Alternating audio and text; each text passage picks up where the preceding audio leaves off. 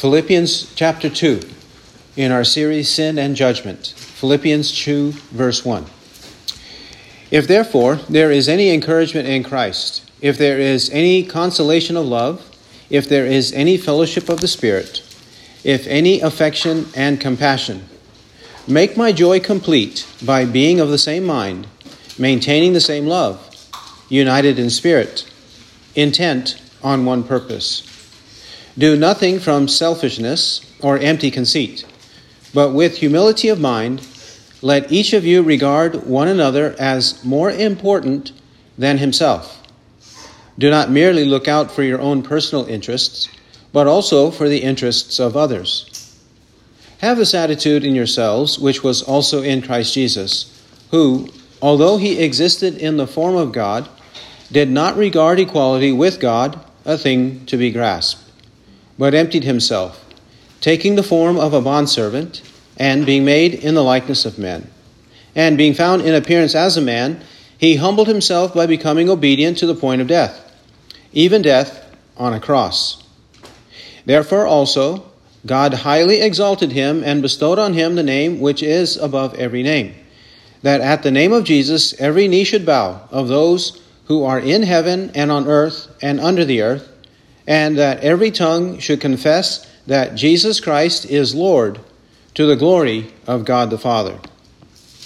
So then, my beloved, just as just as you have always obeyed, not as in my presence only, but now much more in my absence. Work out your salvation with fear and trembling. For it is God who is at work in you, both to will and to work for his good pleasure.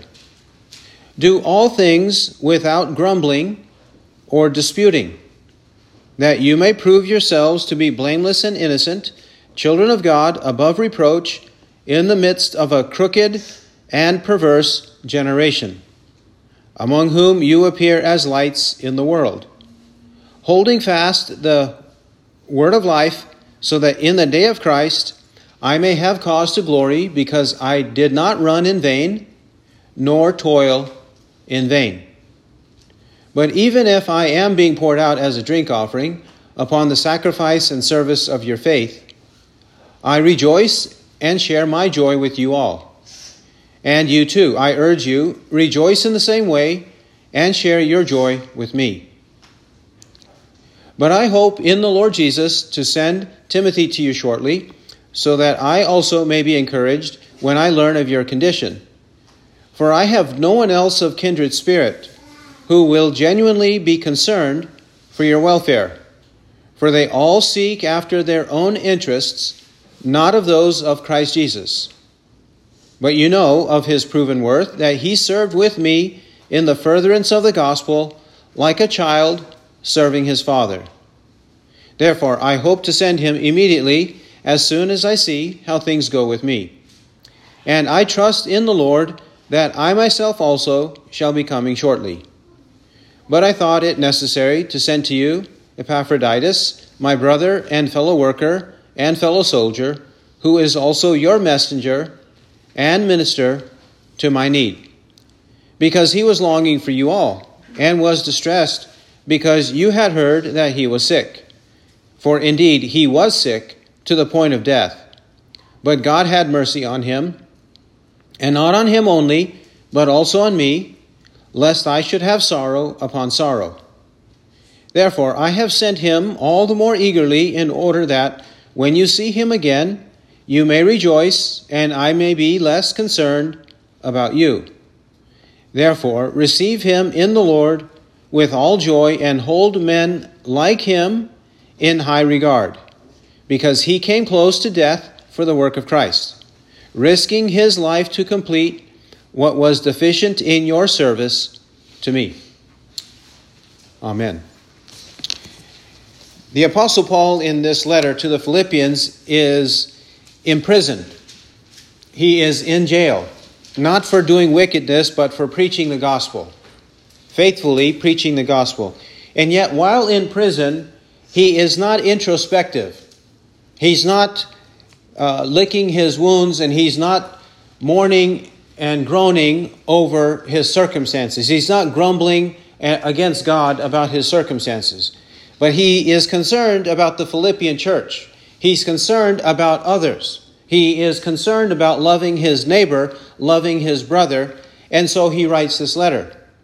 And he understands that every church, and even the Philippian church, has its divisions, has its conflicts, has people who are grumbling and disputing against one another.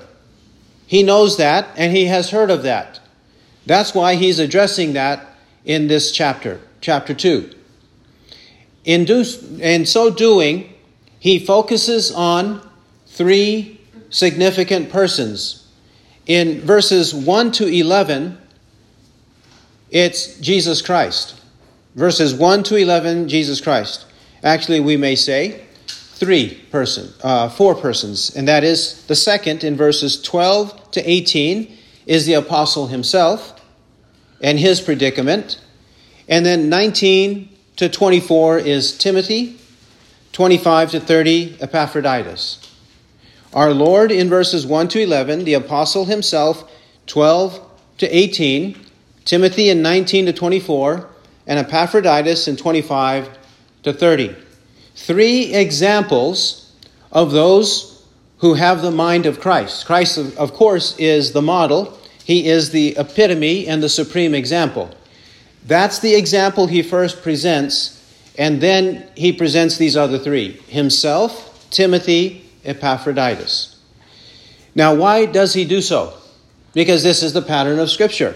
Our first example of what holiness and righteousness is our first example of truth, our first example of love and grace is God Himself in the face of Christ.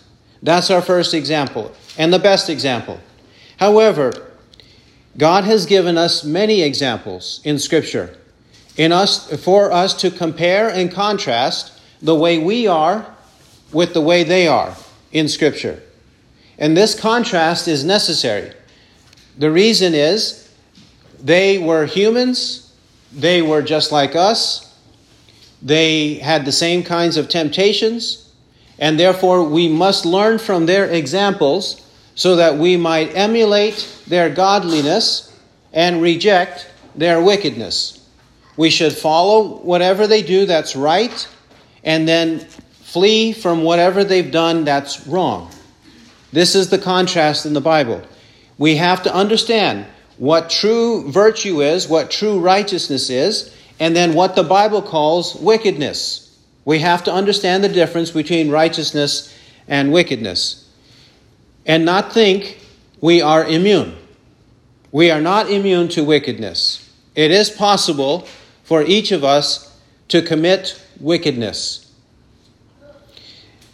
Knowing that and also understanding the nature of churches and also the nature of man, and whatever he has heard from the Philippians, messengers from the city of Philippi, he says this in verses 1 to 4.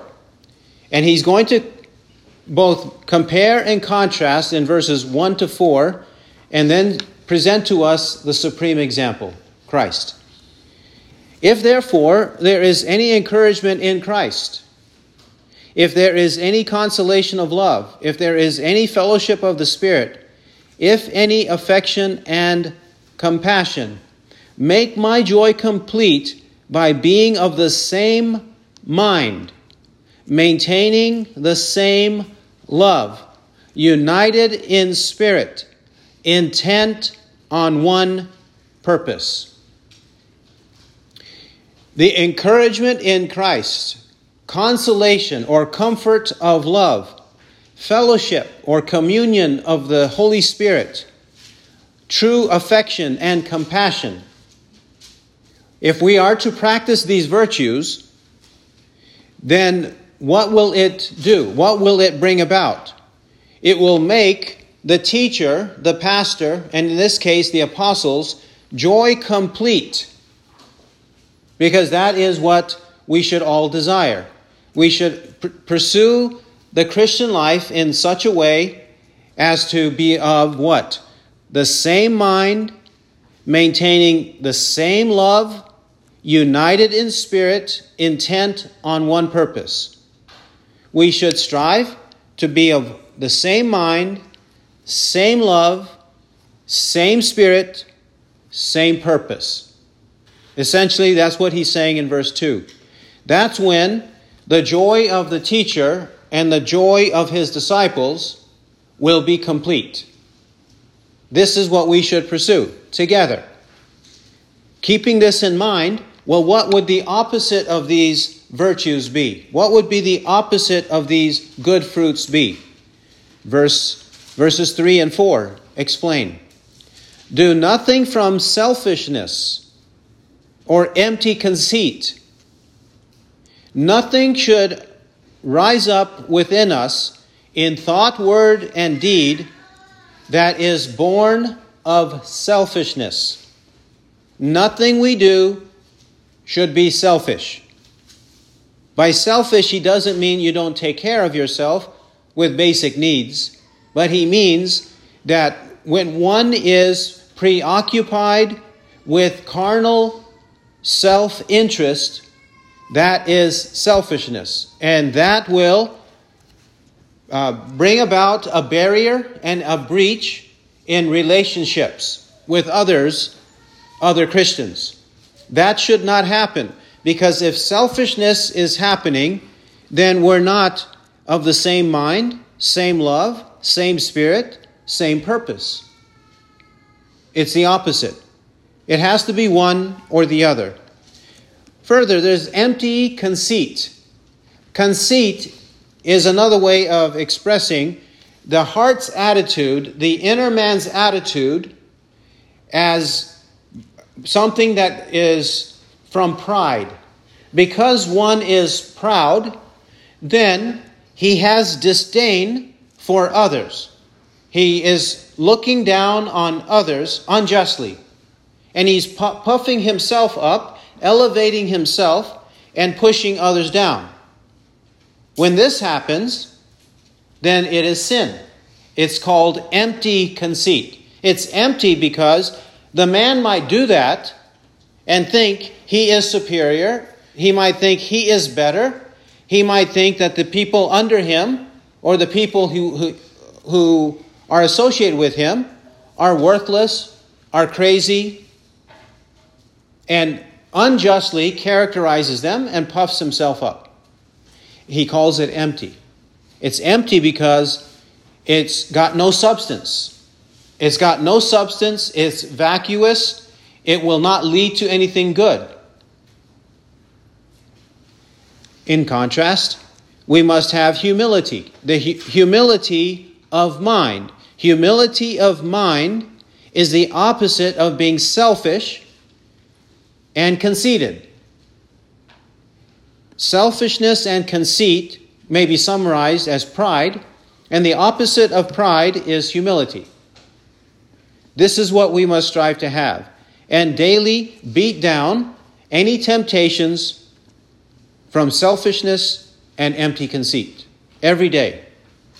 If we have humility, then verses 1 and 2 can take place in our life. If we have humility, then we will do what? Verse 3 as well. We will regard one another as more important than himself. We're not going to be thinking me, myself, I, mine all the time. What I want to do, what I think, what I know, what I want to say, that will not be the first thing. But we will have self control and make sure that we are considering the legitimate needs of those around us. Approaching people, entering the room, entering the workplace, entering any new venue, any place you go, considering that yourself is not more important than the others around you. Be aware of your surroundings. Be aware of what's happening and consider how to minister to one another.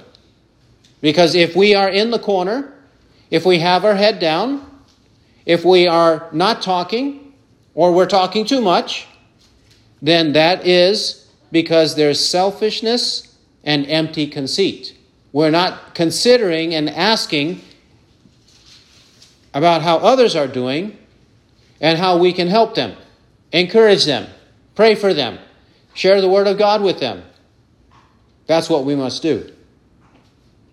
Verse 4 Do not merely look out for your own personal interests, but also for the interests of others.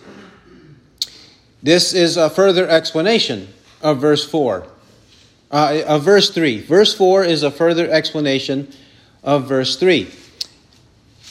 We do not look merely, exclusively focused on our own personal interests. Again, when we enter a scenario, day by day, when we enter the room, we go outside, we go to the store, we go to school, wherever we go, we should be considering what will I say, what will I do in order to help and encourage the people I meet. And whether that is family, whether that's friend, whether that's stranger, whether that's a complete stranger, what will I do if a scenario is thrust upon me? Am I going to be consider- considering and concerned about the interests of others? That's the attitude. Then in 5 to 11, perfection. The one who did it to perfection is Christ Himself. Verses 5 to 11. Have this attitude in yourselves, which was also in Christ Jesus, who, although he existed in the form of God, did not regard equality with God a thing to be grasped, but emptied himself, taking the form of a bondservant, and being made in the likeness of men, and being found in appearance as a man, he humbled himself by becoming obedient to the point of death, even death on a cross. The attitude we should have is the attitude of Christ in his incarnation, the attitude of Christ during his humiliation, the attitude of Christ while he was on the earth. And how did that manifest itself? Well, first, he existed in the form of God, verse 6. He existed as spirit. He existed in glory. He was in fellowship in heaven with the Father as deity, having a full divine nature, as he says, equality with God. He possessed equality with God, not just in nature, but in glory. He was not being mistreated. He was not being ridiculed. He was not being persecuted. He was not weak. He did not grow tired. He did not need water to drink. Nothing like that was happening. He had equality with God. But he did not regard equality with God a thing to be grasped. Not, he does not mean to grasp for, but he means to keep grasping. This is important. Jesus was not seeking to elevate himself. That's not what the point is.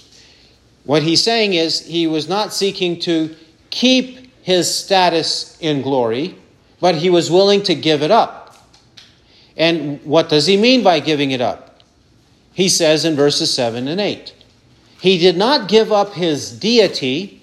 That's not what he let go of. He let go of the glorious treatment. So that if he took upon a human body, if he took upon human flesh, then that is emptying himself. Emptying himself is not emptying himself of actual deity, but not residing in heaven exclusively as deity and receiving constant glory and praise.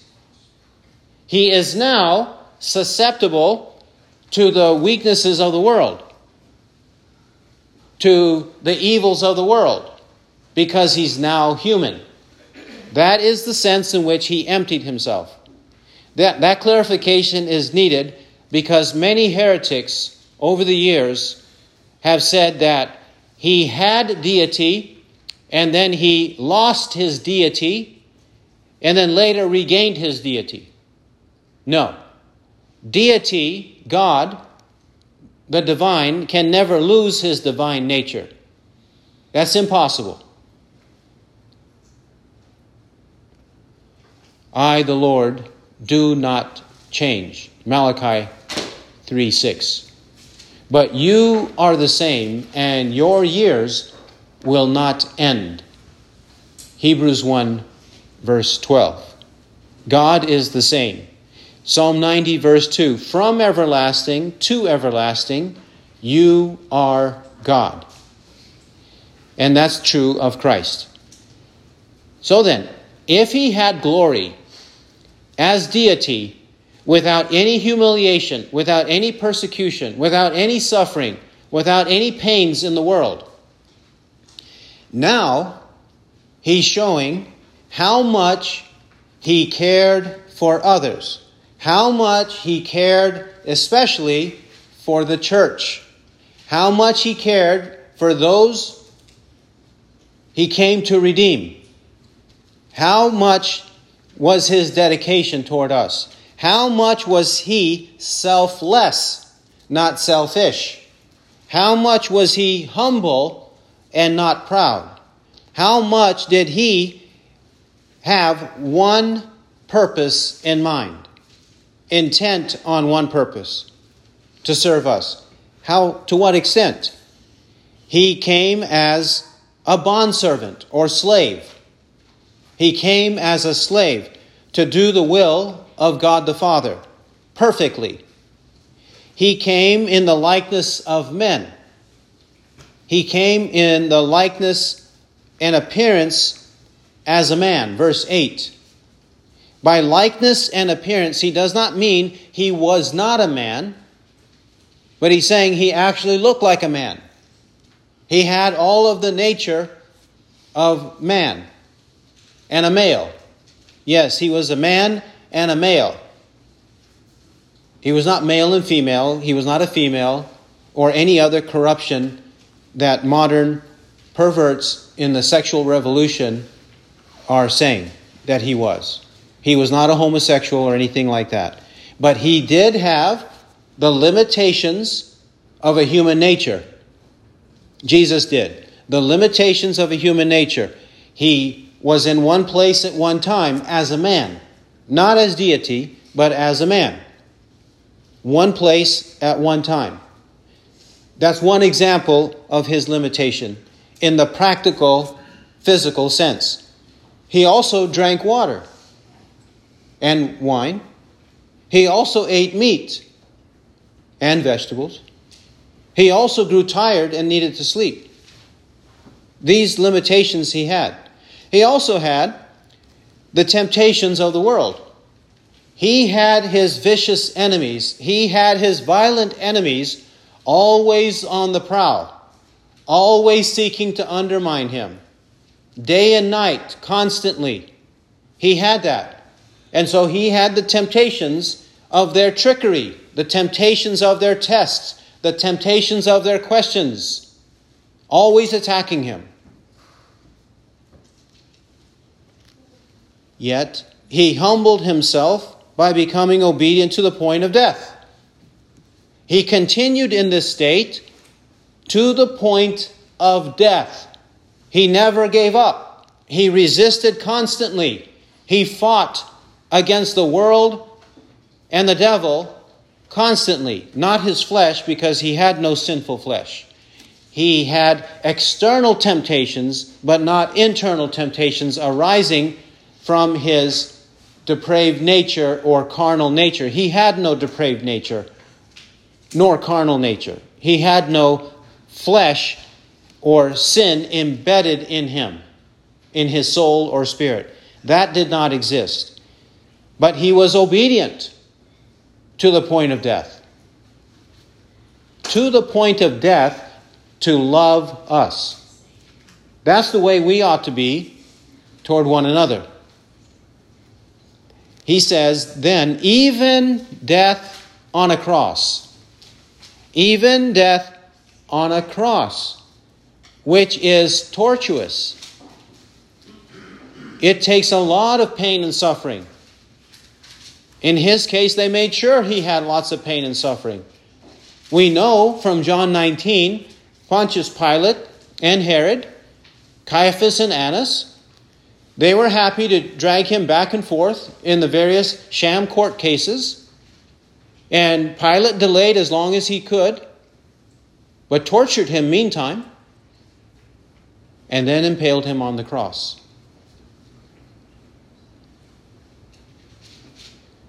On a cross. He did not die a natural death. He did not die when he was 80 years old. He did not die in his sleep. He did not die without pain. He died a miserable death on a cross.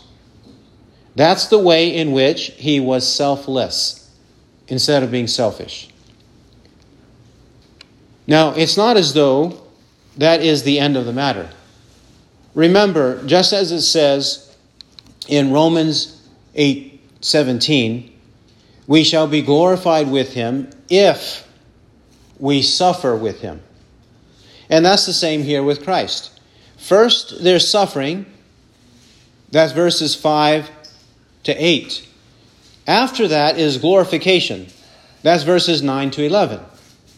And this is the, set before us to be our hope and to increase our zeal to pursue righteousness, to look to the future and understand that just as God exalted Christ, he will one day exalt us. Our reward is not in this world, whatever men may do. Verse 9 Therefore also God highly exalted him and bestowed on him the name which is above every name, that at the name of Jesus every knee should bow of those who are in heaven and on earth and under the earth, and that every tongue should confess that Jesus Christ is Lord to the glory of God the Father. Now he is highly exalted. And on the day of Christ, every knee will bow, every tongue confess that Jesus Christ is Lord.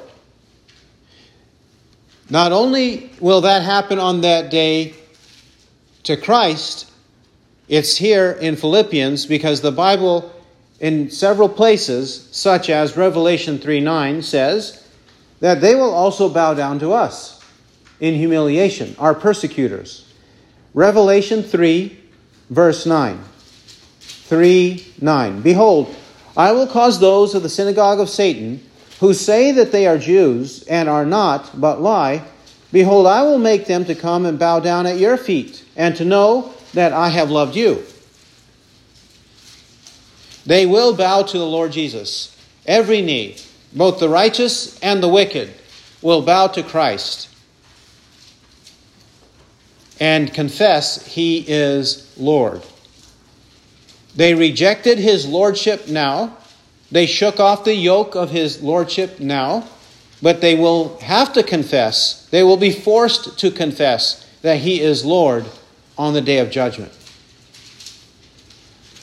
And also, verse 11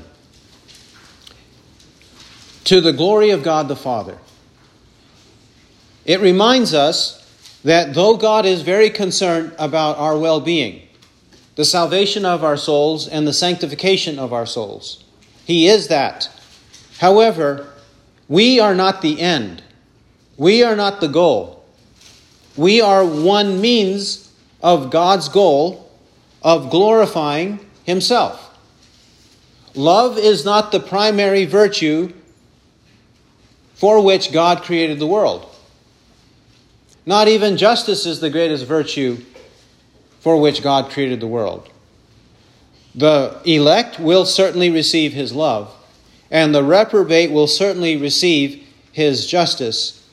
But these two are meant to glorify God.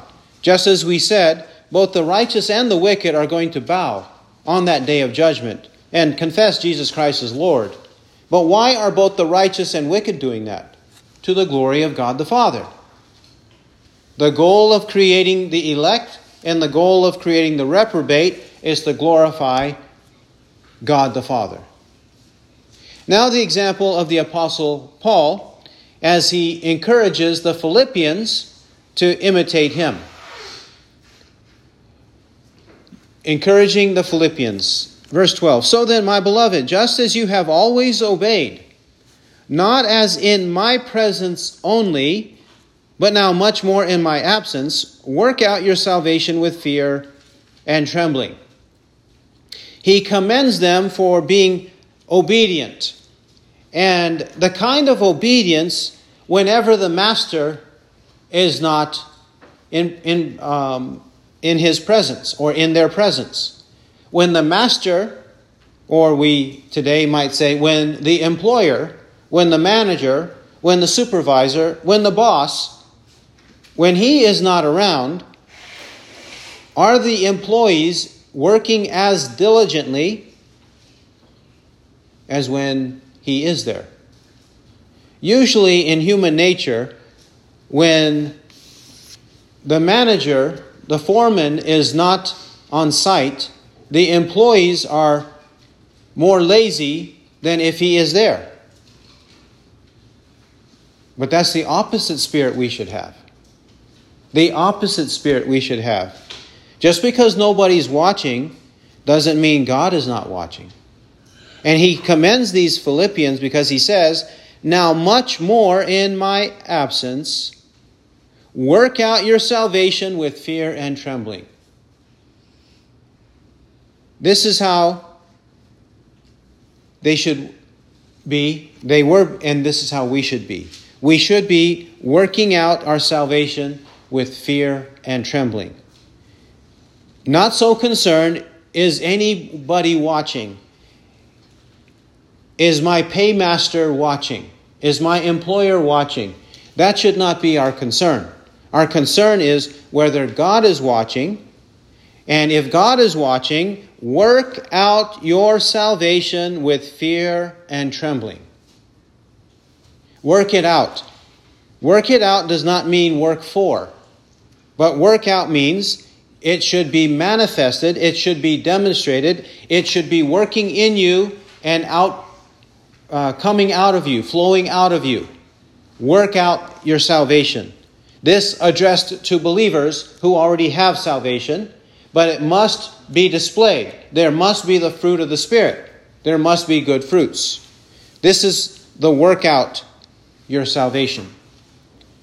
But notice, it's not supposed to be done in a casual way. It's not supposed to be done carelessly. It's not supposed to be done whenever we feel like it or however we feel. He says here, with fear and trembling. We must always fear and tremble before God. He should be the most high, most supreme reason for us to work out our salvation. And if we keep Him in mind, it will be done with fear and trembling, knowing that He will judge us on the day of judgment. He will hold us accountable for what we have done. We're not serving man ultimately, we are serving God. Therefore, do so with fear and trembling. This is a New Testament phrase. It says it right here fear and trembling in the New Testament. The Testament that supposedly does not say very much about sin and judgment, but it does. It says, in 2 Corinthians 7, verse 1. 2 Corinthians 7 1. Therefore, having these promises, beloved, let us cleanse ourselves from all defilement of flesh and spirit, perfecting holiness in the fear of God. 2 Corinthians 7:15 7:15 and his affection abounds all the more toward you as he remembers the obedience of you all how you received him with fear and trembling. And that's a compliment. Fear and trembling. There are many such passages in the New Testament on how we should be working out our salvation. But we're not alone. We're not alone. Verse 13 For it is God who is at work in you both to will and to work for his good pleasure. God, by his grace, has regenerated us. God has gifted us with faith and repentance. We are indwelt by His Holy Spirit. We have His Word. We have His people. But here in particular, he's talking about God working in us for a particular end to will and to work for his good pleasure. God is willing and working in us for his good pleasure. Not for our selfish interests, not for our empty conceit, not for our own interests, but for his interests, for his good pleasure. Not our good pleasure, his good pleasure.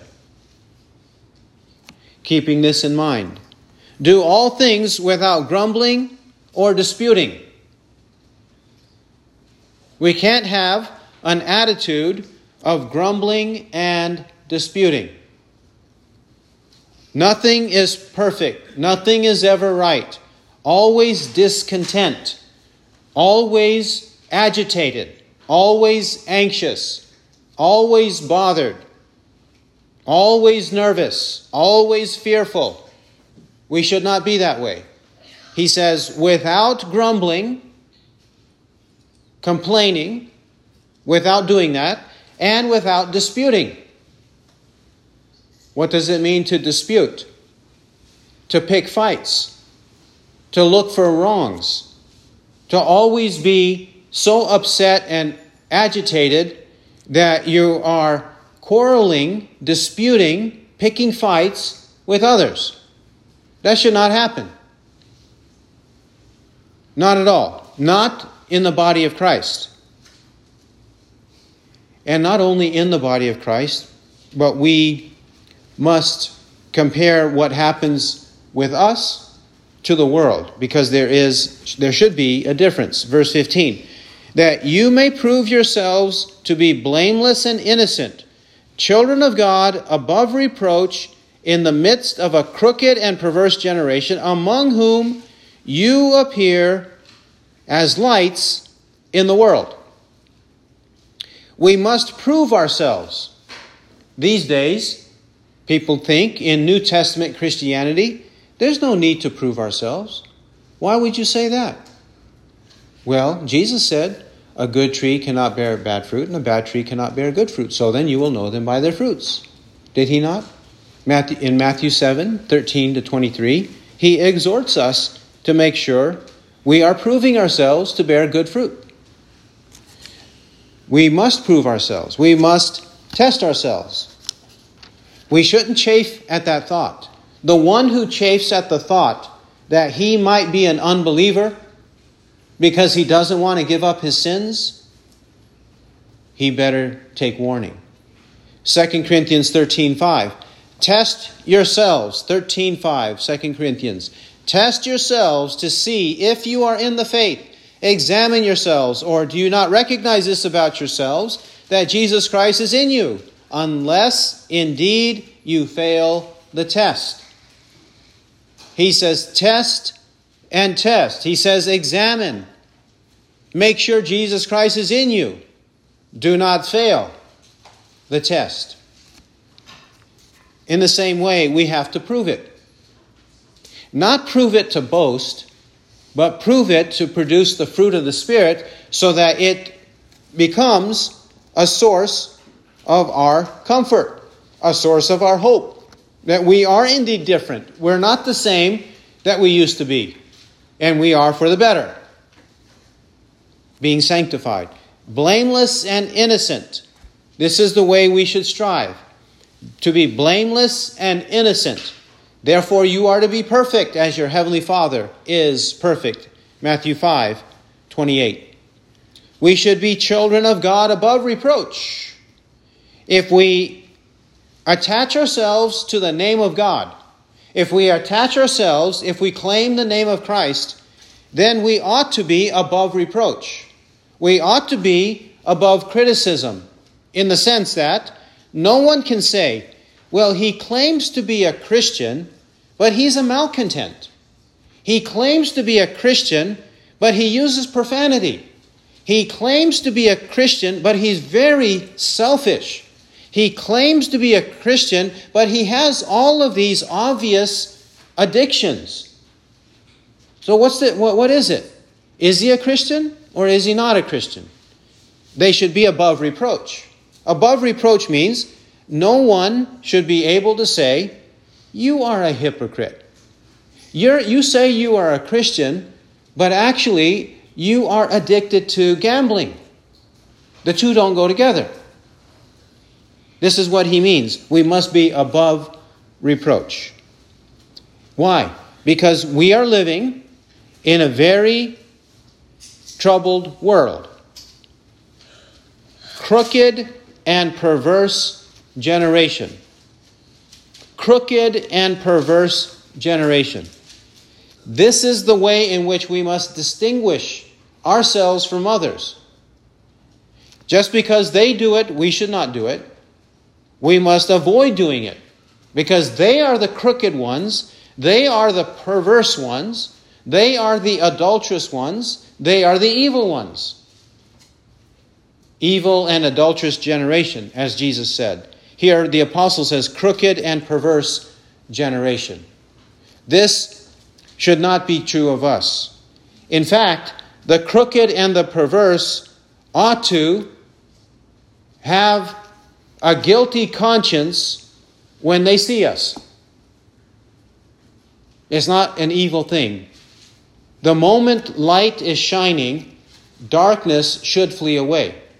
We need that to happen whenever we turn on the light switch. We need that, that to happen whenever we light a candle. We want the darkness to dissipate, correct? We want it to go away. So that's not a bad thing in the natural world. And that's true in the spiritual world because he says, among whom you appear as lights in the world. So our light is supposed to dissipate and get rid of the darkness in the world.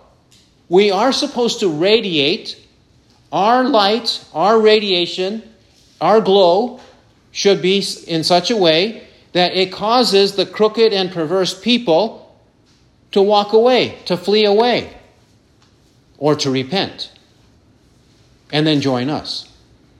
That's the way it's supposed to be.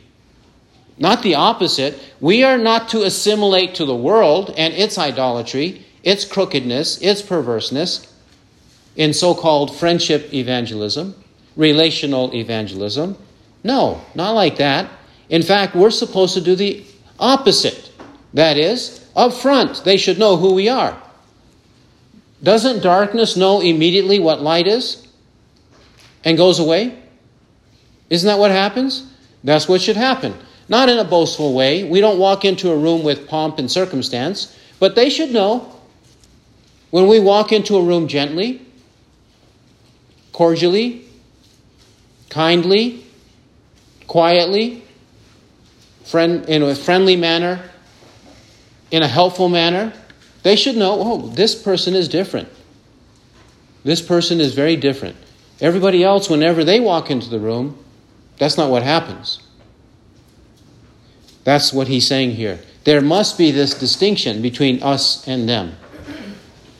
And then 16, holding fast the faithful, excuse me, holding fast the word of life, so that in the day of Christ I may have cause to glory because I did not run in vain nor toil in vain. But even if I am being poured out as a drink offering upon the sacrifice and service of your faith, I rejoice and share my joy with you all. And you too, I urge you, rejoice in the same way and share your joy with me. We must hold fast. Hold fast. Cling on to. Don't let go of. Use both of your hands to hold on to the word of life. Don't let it go. That's talking about the Bible, the scripture. It should always be in our hand. In Ephesians 6 17, it is the sword of the Spirit. Ephesians 6 17. It's the sword of the Spirit. And we ought never to die as a fool dies. 2 Samuel 3 33. We should never die as a fool dies. In the real world, a soldier should never be caught off guard, like Abner was in 2 Samuel 3:33. In the spiritual world, we should never be caught off guard. We should always hold fast, always have it at hand, the word of life, the sword of the Spirit. Not let it go because you never know when you'll need to use it. You'll never know.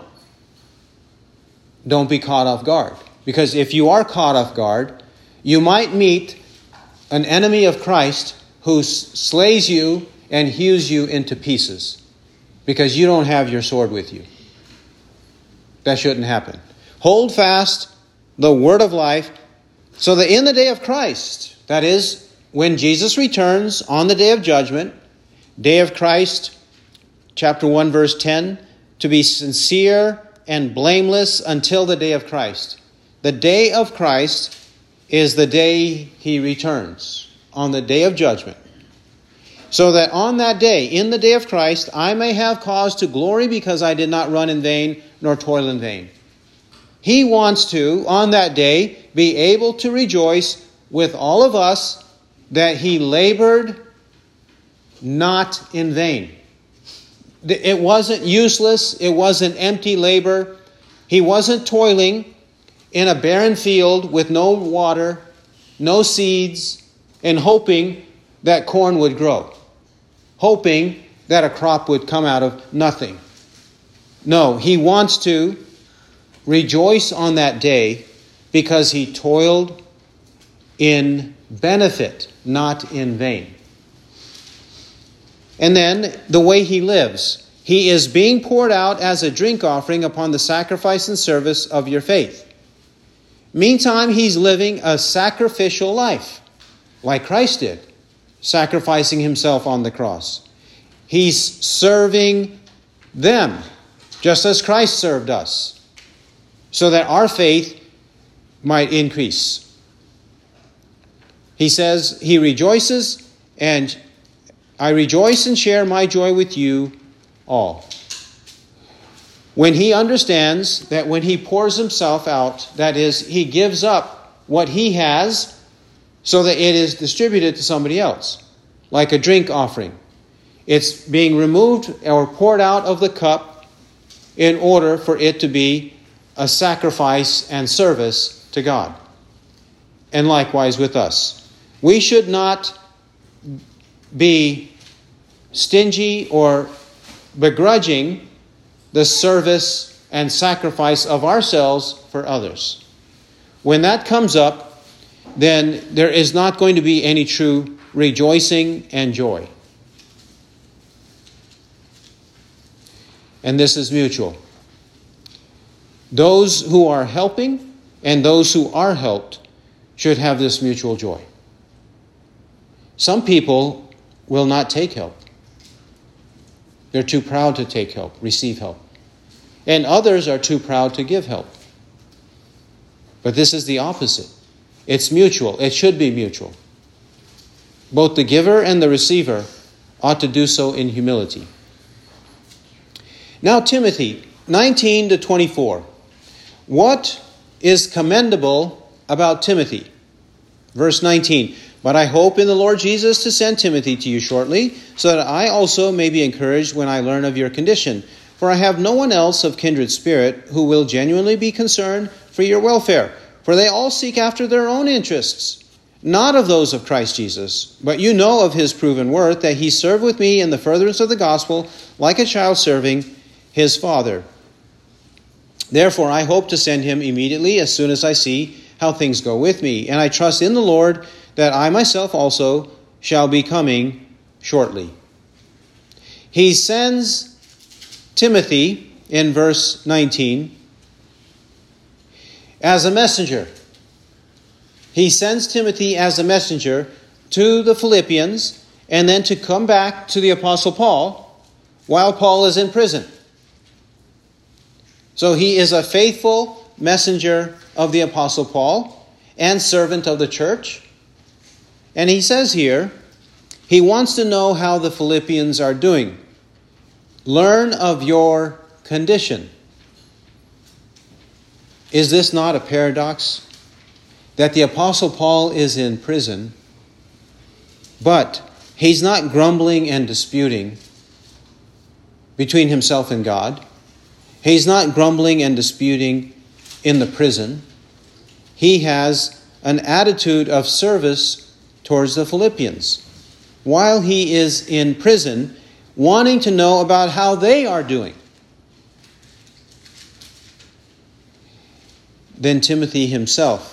Why did he send Timothy? Verse 20 I have no one else of kindred spirit who will genuinely be concerned for your welfare. Look at how much or how little there are of faithful men. How few men that are faithful in this way. The Apostle Paul, did he not preach the gospel in many places? Was he not the father of many? Was he not discipling many? Did not God gift him with the graces of the Spirit and even uh, working miracles and wonders, signs and wonders of a true apostle were performed among you? Right? 2 Corinthians 12 12. Was that not the apostle? But after all that labor, for all those years, risking his life, he says, I have no one else of kindred spirit who will genuinely be concerned for your welfare. That should amaze us. But it's not only in the apostles' time that that happens. Ezekiel 22:30. Ezekiel 22:30.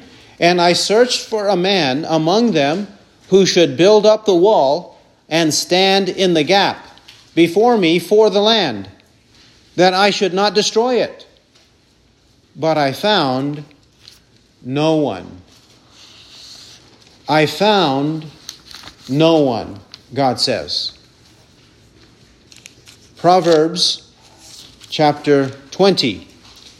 Proverbs 20, verse 6. Chapter 20, verse 6. Many a man proclaims his own loyalty, but who can find a trustworthy man?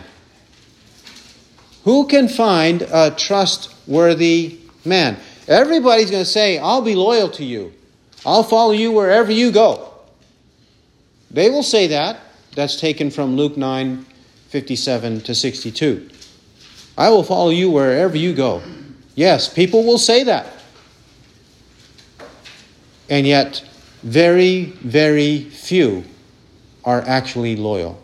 Timothy was like that and genuinely concerned for the welfare of others. And why is it? There is a distraction, there is an obstacle in the way. And what is that? Verse 21 For they all seek after their own interests, not those of Christ Jesus. The reason there are very few faithful, loyal, who can stand in the gap, because they are preoccupied, they are obsessed, they are addicted. Their own personal interests have become their idols. That's why they don't care about others, the way Timothy did. Verse 22 But you know of his proven worth that he served with me in the furtherance of the gospel like a child serving his father. The Philippians know, they saw the good fruit in Timothy. They saw the work of the Spirit in Timothy. They saw his diligence. They saw his genuineness. They saw the way he lived. They saw the way he treated them. They saw the way he was in relation to the Apostle Paul. Like a faithful, diligent son serving his father. That's the way Timothy was. And that's why he has all the confidence and trust in the Lord. He says, I hope to send him immediately, and I trust in the Lord that I myself also shall be coming shortly. Epaphroditus. Epaphroditus 25 to 30. But I thought it necessary to send to you Epaphroditus, my brother and fellow worker and fellow soldier, who is also your messenger and minister to my need. Epaphroditus is also very commended here. He's called my brother, brother in the faith, fellow worker, co worker, for the gospel, fellow soldier. They're in the same barracks, they're on the same battlefield, fellow soldier. They can trust each other in a foxhole. They know that this fellow soldier will not stab the other in the back, in the foxhole. They know that. He knows that. Epaphroditus won't do that. He is a reliable and honest, courageous fellow soldier who is also your messenger and minister to my need. Messenger and minister to my need. He is carrying out the work of the apostle. He's not serving himself, he is serving his teacher, his master, the apostle Paul. He doesn't go about his tasks with his own personal interests in mind, but that of Christ. Now, also, verses 26 and following Epaphroditus had a sickness to the point of death, but God spared him. He was almost dead, he was about to die. And yet, God delivered him. God had mercy on him, and not only on him, but on the apostle, because the apostle would have had sorrow upon sorrow. So when he was restored to health, what did he do? Go on a luxury vacation? Retire from the ministry? This ministry is taking its toll on my body. I just need to relax and quit. Did he make excuses like that? No. It says in 28 Therefore, I have sent him all the more eagerly in order that when you see him again, you may rejoice and I may be less concerned about you. All the more. He's equipped, all the more. It's, he's going to be an encouragement to both sides, to both parties involved. 29. Therefore, receive him in the Lord with all joy and hold men like him in high regard. Receive him in the Lord with all joy not grumbling and disputing, but with all joy, hold men like him in high regard. High regard. Not in condescension, not looking after your own personal interests, not with selfishness and empty conceit, but hold him in high regard. Why? Verse 30 Because because he came close to death for the work of Christ, risking his life to complete what was deficient in your service to me. He was the gap between the Philippians' help to the apostle, and he came close to death for the work of Christ. Who else did? Christ also, but all the way dead. The Apostle Paul, many times, he came close to death and finally did get executed by the Romans, most likely under Nero, Emperor Nero, under the Romans. But Paul many times came close to death, but he persisted. He didn't say, This gospel ministry is too dangerous. I need to take it easy. I don't want to die before my time. Not Paul, not Jesus not Epaphroditus. He came close to death for the work of Christ. He did not run away, shrink away in shame. He did not flee when the battle was engaged. He did not defect to the other side in the battle. He didn't do anything like that. He persisted even though he was close to death for the work of Christ. Can we be like this? Self less, not selfish. Looking after others' interests, not our interests. Using Christ, Paul, Timothy, Epaphroditus, and many others in Scripture as examples, positive, good, righteous examples, to mimic them, to be like them, not like ourselves. Not the way we used to be, but constantly, progressively repenting of sin to glorify God. Let's be this way. He who has ears to hear, let him hear what the Spirit says. Amen.